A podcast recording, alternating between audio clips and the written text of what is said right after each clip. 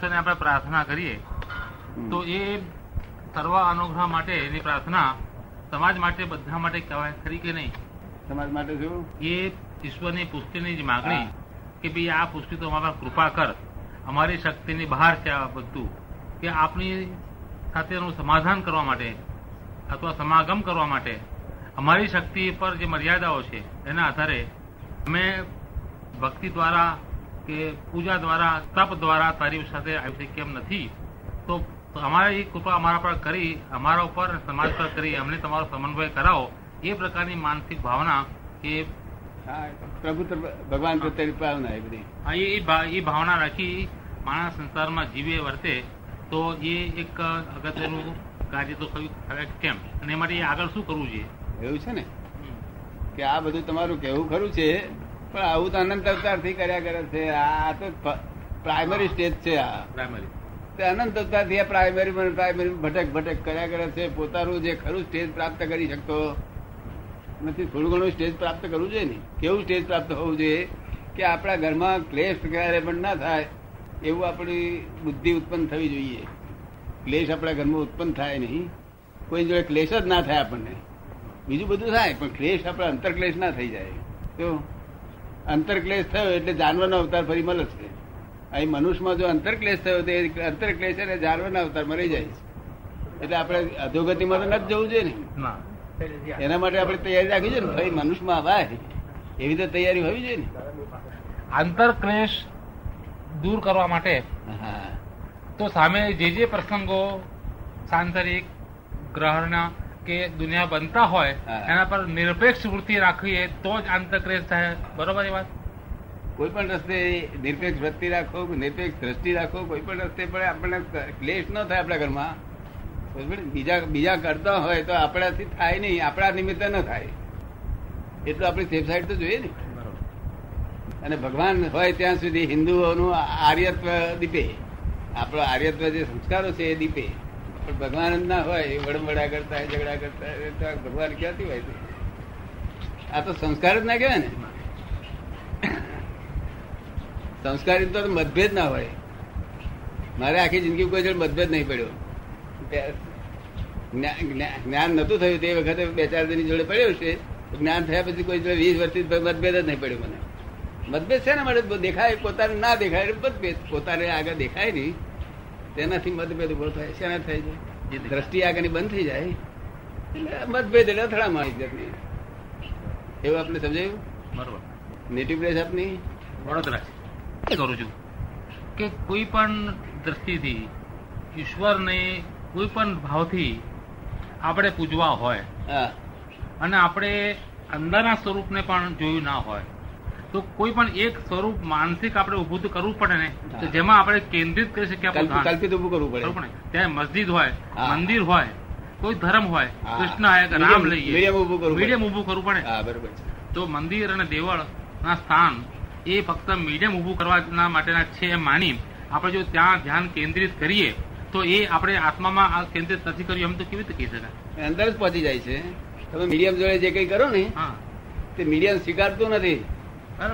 તો ને એ ધ્યાનું છે તેને મીડિયમ પહોંચાડી દેશે અંદર જ પહોંચાડે છે પણ પરોક્ષ ભક્તિ કહેવાય. પરોક્ષ પેલી પ્રત્યક્ષ થાય ને અમે તમને ઓળખણ પાડીએ તો પ્રત્યક્ષ થાય પછી અમે તમને તમે- હું કોણ છું એવું ભાન કરાવડીએ પછી તમારે પ્રત્યક્ષ ચાલ્યા કરે પછી તમને ચિંતા જ ના થાય ને.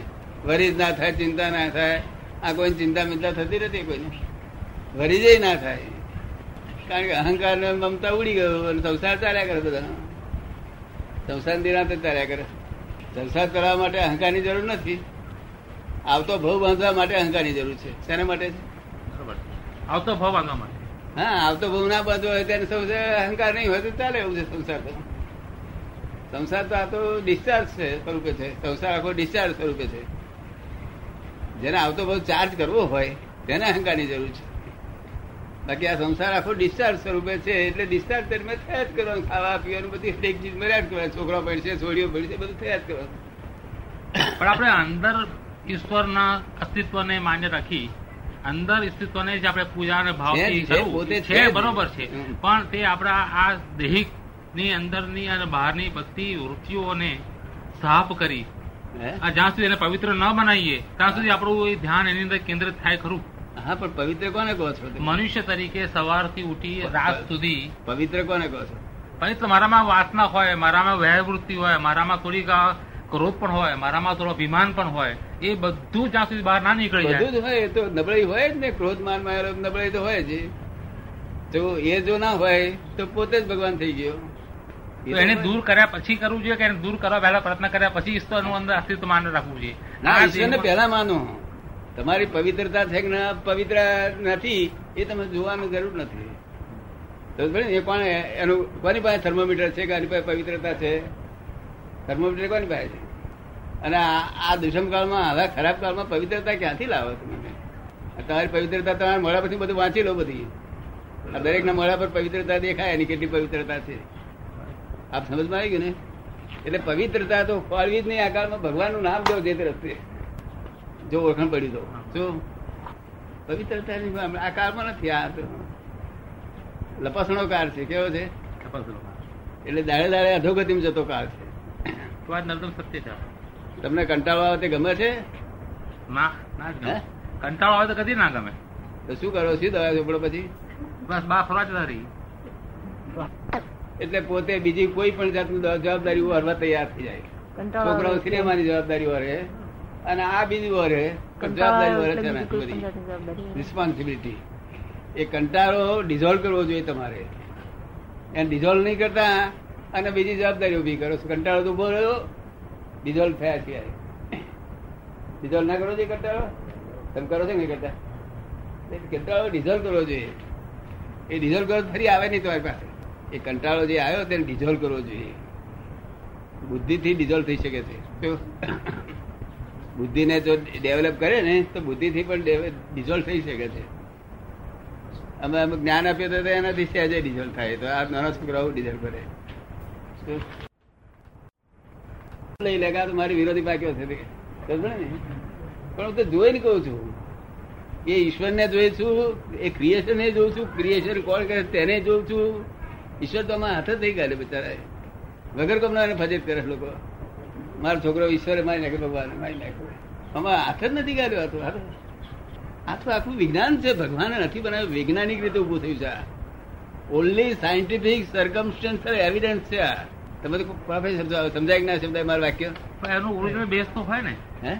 કઈ કે એનો ઓરિજિનલ બેઝ હોય કે ના હોય? હે? એનું શરૂઆતનું જે મૂળ તત્વ કે બેઝ તો હોય કે ના હોય? શરૂઆત થયેલી જ નથી. અનાદિ છે જેનો અંત આવે ને તેની શરૂઆત થયેલી હોય જેનો અંત ના હોય એની શરૂઆત કેવી?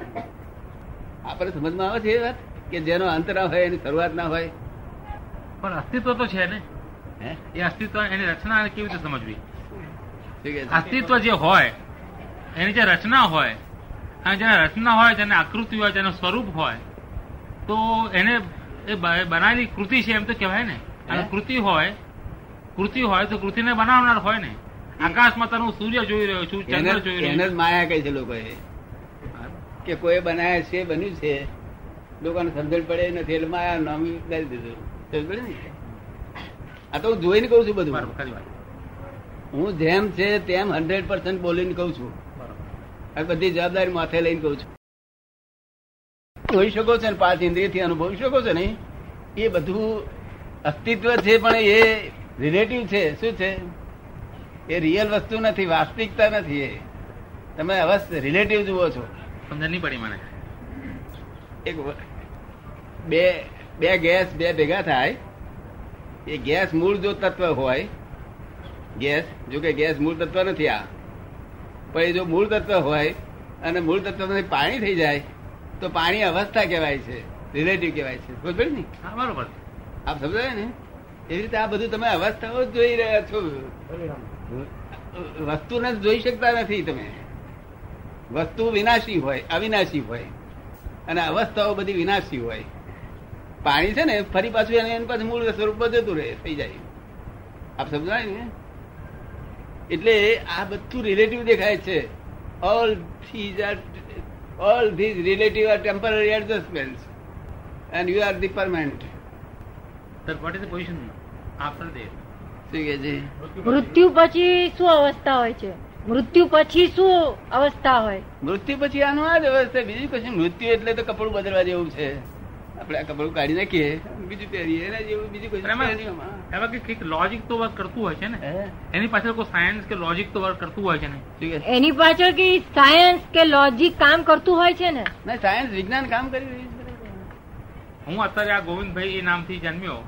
અને મારા મૃત્યુ પછી હું ઊંચું કે મનુષ્ય અવતારમાં જઈશ કે મારો જીવ આ જીવ કોઈ પણ બીજા સ્વરૂપમાં કોઈ પણ ઠેકાણે જન્મ લેશે તો પછી એ આને આ જીવને અહીંથી મૂકીને આ પ્રકૃતિમાં મૂકવો કે આ યોનિમાં મૂકવો એ નિર્ણય કરનાર કોઈ શક્તિ હશે ને? ના કોઈ નહીં. શક્તિ છે શક્તિ જે છે ને તે કઈ ચેતન નથી. ઓટોમેટિક કોમ્પ્યુટર જેવી છે કેવી છે? આપ સમજવા છે જે શક્તિ અને આગુ બાજુ કરે છે એ કોમ્પ્યુટર જેવું છે. પણ વસ્તુમાં નેચરલ છે ધીસ ઇઝ બટ નેચરલ એનું આકર્ષણ હોય છે આકર્ષણથી જીવ ત્યાં જ જઈને ઊભો રહે છે. જ્યાં જન્મવાનો હોય ને ત્યાંનું આકર્ષણ ઉત્પન્ન થયેલું હોય પહેલેથી. એ આકર્ષણ એ જીવના કર્મના આધાર હોય છે? એમાં કઈ કર્મની ફિલોસોફી ખરી? હે? એ આકર્ષણ જીવના કર્મના આધારે હોય છે? બધા કર્મના આધારે એ બધા આકર્ષણ ઉત્પન્ન થાય છે. આપણે દસ હજાર ગાયો ભેગી થયેલી હોય. અને ગાયનું બચ્ચું હોય ને તે છૂટું પડી ગયું હોય. એ ખોરતું ખોરતું ખોરી કાઢે ને બધાને. આકર્ષણના આધારે બુદ્ધિ આધાર નહીં. સમજ પડી ને? એમાં આ ગ્રહોનો ફાળો ખરો? હે? આજે જે આપણા જ્યોતિષની દ્રષ્ટિએ જે આપણા ગ્રહો કહીએ છીએ સૂર્ય મંગળ બુધ ગુરુ રાહુ નૈમિત્તિક છે નૈમિત્તિક. નૈમિત્તિક. નૈમિત્તિક. અને તે તમારામાં હોય તો. તમારામાં ગ્રહો હોય તો એ ગ્રહો અસર કરે. એ ગ્રહો તો વિતરાક છે એમને કઈ લેવા દેવા નથી. એ આપણા જેવા સંસારી છે. જો તમારી અંદર ગ્રહો નવ ગ્રહો કયા કયા? કદા ગ્રહ હઠાગ્રહ ગ્રહ હઠા ગ્રહ એવા હોય છે ભાઈ? એ હઠાગ્રહ એ શનિનો ગ્રહ છે. હઠાગ્રહ જો તમે કરો તો હું સમજી દઉં કે આપણે શનિ નડવા માંડ્યો છે કેટલા ગ્રહ છે તમારા એવા? બધા જ ગ્રહ છે. નવે નવ મારા કોઈ ગ્રહ નથી. નવે નવ.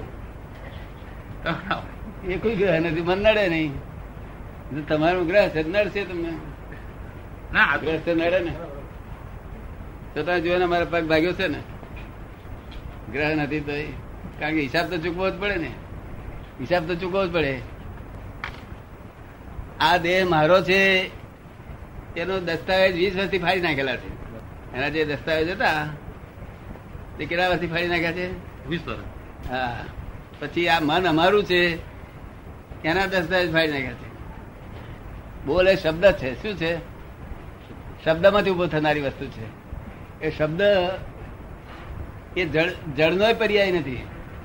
એ બધા પરમાણુ ભેગા થાય, તે આથડીને ઊભો થાય છે ને. એ મૂળ એનો સ્વભાવ નથી એ. શબ્દ થવો જ જોઈએ એવું. પણ બે આપણે પેલું હોર્ન ફૂંકીએ છીએ હોર્ન તો આમ તેમ દબાઈએ એટલે જે પરમાણુ એમાં ભરાયા છે તે પેલા નીકળતી વખતે સ્પીડ કરે તો ઉતાર કરે તે વાસ થાય છે બરાબર. એ રીતે આ મહેદી પરમાણુ બધા નીકળે છે. બધું જળ પરમાણુ છે. તમે બોલો છો તે ટેપ રેકર્ડ છે, પણ તમને અહંકાર હોય કે હું બોલ્યો? આ વકીલોનો અહંકાર હોય કે હું કેવું બોલ્યો? તમને બોલે કે હું કેવું બોલ્યો? ઇગોઇઝમ છે બધું.